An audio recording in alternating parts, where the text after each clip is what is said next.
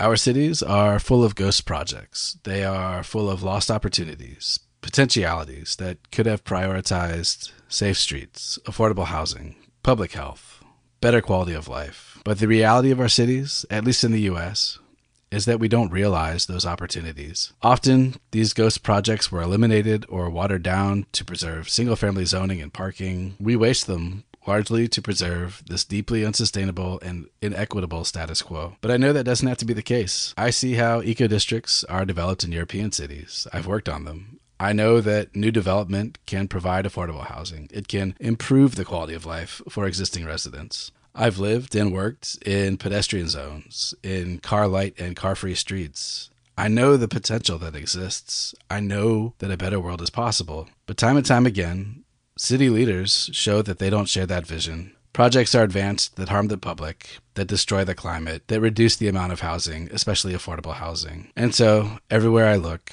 I see these ghost projects. I see dead districts, lost opportunities. They haunt my dreams. They're everywhere. Welcome to the Livable Low Carbon City podcast, the show about the interconnectedness of low carbon living, decarbonized buildings, and quality of life. I am your host, Michael Eliason, architect and founder of Larch Lab.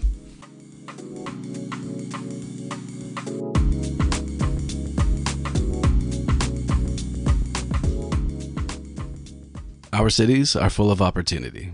Some cities, like Paris, like Milan, like Montreal, are seizing those opportunities. They're rolling out protected bike networks. They're prioritizing safe streets, closing off streets to cars around schools. They're closing streets to cars and redemocratizing them for public space. Other cities, like Zurich, like Vienna, maximize the potential of public land for well planned eco districts and quartiers, places with ample social housing and a good economic and social mix of residents, instead of the sterility of luxury housing we find in American transit oriented development. They incorporate open space, parks, affordable workspaces, artist ateliers, cafes, shops, grocery stores, all the things one really needs for the most part in their day to day life.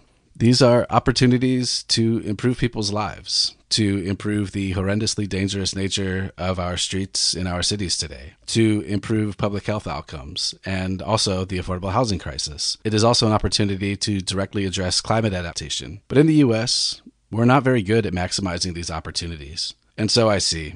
I see ghost projects. I see and know what they could have been, and it is incredibly dispiriting.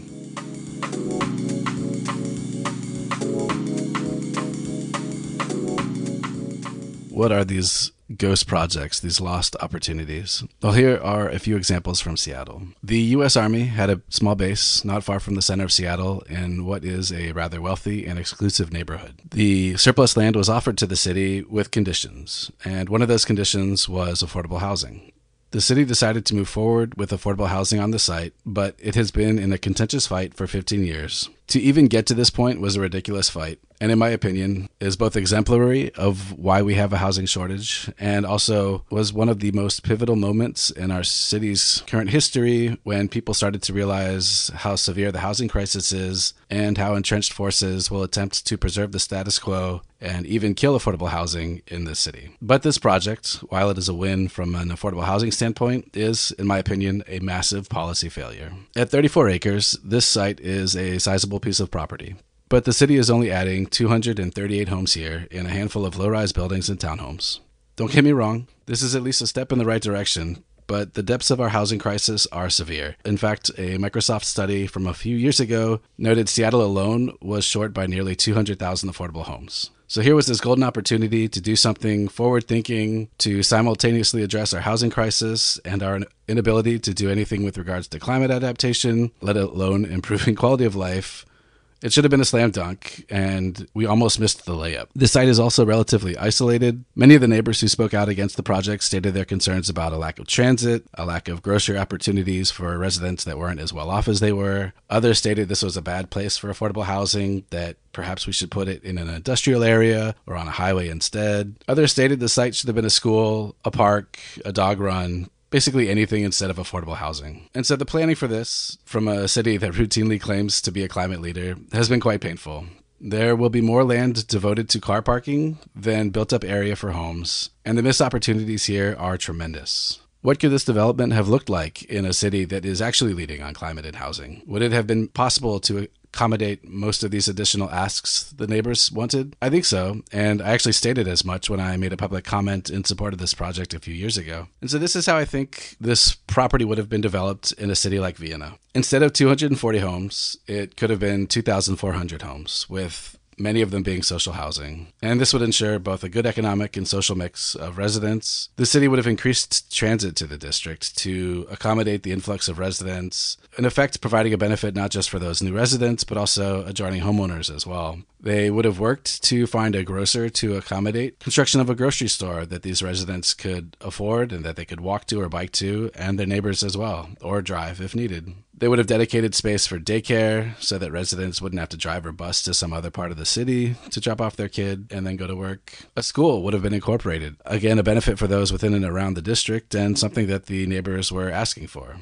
With 2,400 homes, space for 5,000 residents. There would also be cafes, restaurants, shops, it would have been an opportunity to also provide and incorporate community amenities and community services as well, and open space. All of this could have been accommodated on the site and still kept over half of it open for green space, for parks, even a dog run. The city could have prioritized climate adaptation with more blue green infrastructure, mandated passive house levels of construction to keep wildfire smoke out and to provide a buoy against energy poverty. The city could have decided that Instead of being a handful of homes, this would be a showcase, an eco district prioritizing passive house, mass timber, modern methods of construction, climate adaptation, social housing. This would have made it a built example not only for the US in how we should be developing brownfields and new neighborhoods, but also the world. And we're seeing this in other cities. The city of Berlin is building a 5,000 home mass timber, passive house ish eco district outside of Tegel that will be almost exclusively social housing, affordable housing, Baugruppen, co ops,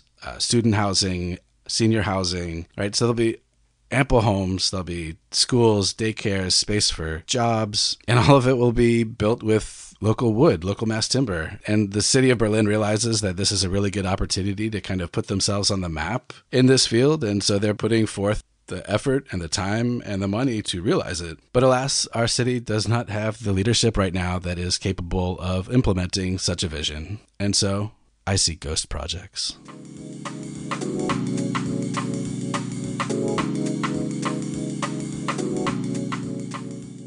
This isn't an issue limited to just Seattle. I'm sure your city has similar case studies that you could present. Our region is presently spending billions of dollars to expand a light rail system that really wants to be an S Bahn system. Many of these stations are built alongside or in the middle of a highway, and so the way that they are situated, it significantly reduces the potential for new housing or neighborhoods within a walkable distance of the station. Think about a highway. Now put a station in the middle of it and draw a quarter mile radius around it. This is kind of the optimal distance for walking and density. Most of that circle is just going to be highway and the adjoining right of way, places that you can't build on. It's just an absolute waste. The housing that is being built ends up being alongside one of the most polluted, inequitable places to build housing. Highways are incredibly toxic, they're also incredibly loud. And so there's no good allocation for public realm or open space. We're not dealing with the noise. The majority of homes will end up being market rate studios, perhaps there'll be a token affordable housing project or two, but it really negates the potential for a good economic and social mix. We don't really plan our districts to mitigate noise and to provide high quality environments inside those districts, but we could and frankly, we should. We also have incredibly wealthy jurisdictions, like Mercer Island, who are actively working to prevent affordable housing and density from being allowed near their stations. The state failed to tie housing mandates with the construction of the light rail stations, and so many won't have any new housing or districts around them at all, let alone anything to enable car light living. Others feature ample homes for cars, that is, massive park and ride garages, instead of homes for people. Really, the opposite direction that we should be going to lead on climate to reduce vehicle miles traveled. It is going to be such an absolute and incredible waste of an opportunity to address the housing shortage and to drastically reduce vehicle miles traveled around these stations, and frankly, to improve the quality of life for the residents who live around them. And so, I see dead eco districts.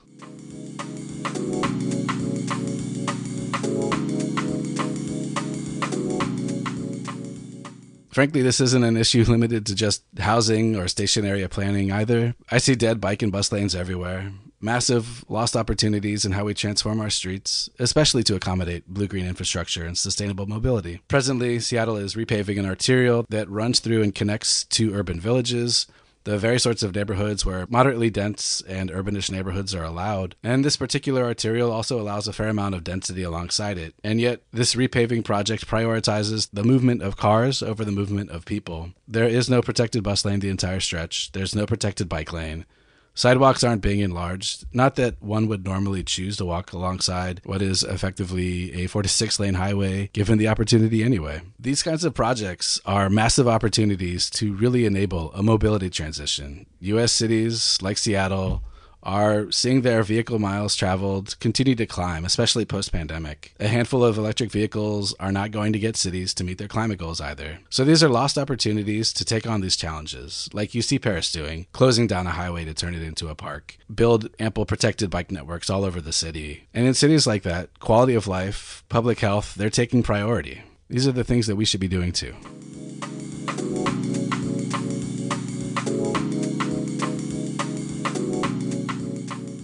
I realize it's not enough to just see these lost opportunities. And if I were to just dwell on these lost opportunities, I would likely drive myself mad. But there are tools to help city leaders, planners, communities envision what these changes could be like. And they range from the very informal to the formal. Tactical urbanism is a personal favorite. Recently in Seattle, we had a resident who painted a guerilla sidewalk in a location that should have had one, but the city refused to put in. SDOT, Seattle's Department of Transportation, claimed there was insufficient data, and yet numerous crashes have happened here cyclists, pedestrians, cars, all affected. Instead of seeing this as an opportunity to fix the problem, the city came in and erased the crosswalk, claiming it provided a false sense of security. But here's the thing SDOT stepped in it in a big way and frankly became a bit of a global laughingstock. But in that moment, it actually provided the opportunity for SDOT to see why it was wrong. And now there's an opportunity to potentially add a crosswalk here. Finally. So the tactical urbanism allowed the space for the city to see why it was wrong or why something should change. And this is frankly the great thing about tactical urbanism. So, in short,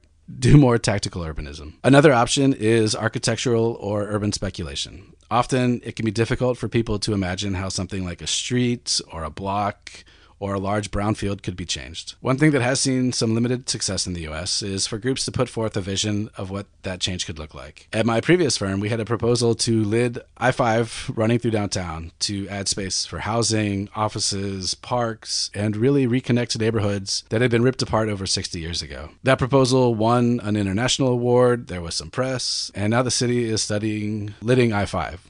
Again, baby steps, but at least it's movement in the right direction. Another idea, and one in which I've come around to more and more, is the ideas competition or workshop. And you do find ideas competitions in the US. We generally don't use them as a vehicle for change or bettering the public environment, rather, a sort of way of padding portfolios or doing kind of busy work. This isn't really the case elsewhere. In Germany, ideas competitions have been utilized for a variety of reasons. In some, they're a means of gentrifying lofty ideas and how a site or space could be transformed, what it could look like, what it could accommodate. It can be a means of pushing public opinion towards something as well. And often, ideas competitions lead to urban planning and architecture architectural competitions, which lead to commissioned work. So it's sort of this continuum of pushing ideas and concepts into the built world. One interesting example of this Three years ago, the city of Hamburg decided to study what re envisioning its Magistralen, the main arterials running around the city, could look like. That is, how to take these inhospitable, polluted traffic corridors and turn them into livable, high quality metropolitan lifelines connecting the inner city with the outskirts. They did this through an invited ideas competition, 14 teams invited to study seven arterials. There were lectures, presentations, documentations. Some 8,000 people attended these events. Is not a handful of people. And questions about livability, how to accommodate density, quality of life, new forms of mobility. It really became this discussion about how to turn these urban barriers into urban living rooms. And some of the conjectures are incredible. The city took this information and they're now working on a plan that will update these magistralen, these arterials, uh, which should be released shortly. So it'll be interesting to see how this plays out and if any of the proposed ideas make their way into this document. Our mayors and councils don't really have an incentive to push for rethinking dangerous and unlivable arterials, even though that's where we allow most new dense housing. We don't have the institutions to help foster these discussions either in the US. There is no Bauforum, there is no IBA, the International Building Exhibition. We don't have these real opportunities to have social and lively debates about the future of the city.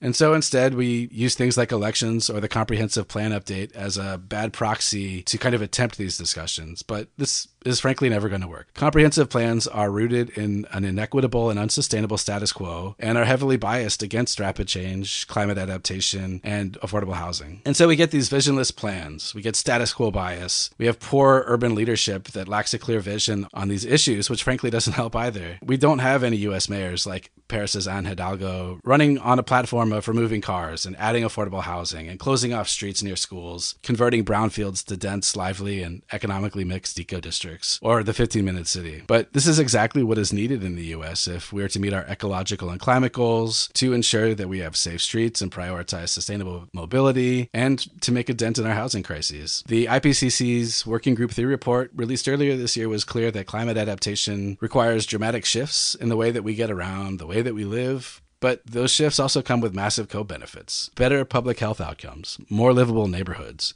more climate adaptation, reduced urban heat island effects. And these changes, this urgency, this is why I formed Larch Lab a year ago to focus not only on the design side, but also the policy. We don't have time to delay. Every moment we wait, carbon lock in gets worse. So, if you're interested in discussing how we can prioritize and build climate adaptive buildings and neighborhoods and capitalizing on urban opportunity instead of dreading the waste of lost opportunities, let's talk. I don't want to see dead eco districts anymore. Thanks to our listeners for joining us on the Livable Low Carbon City podcast. We'll be back with another episode soon to broaden the discourse and highlight how we can co create a low carbon urban future together. If you'd like to know more about what Larch Lab is doing, please subscribe to our monthly newsletter. I'll add the link to the episode notes.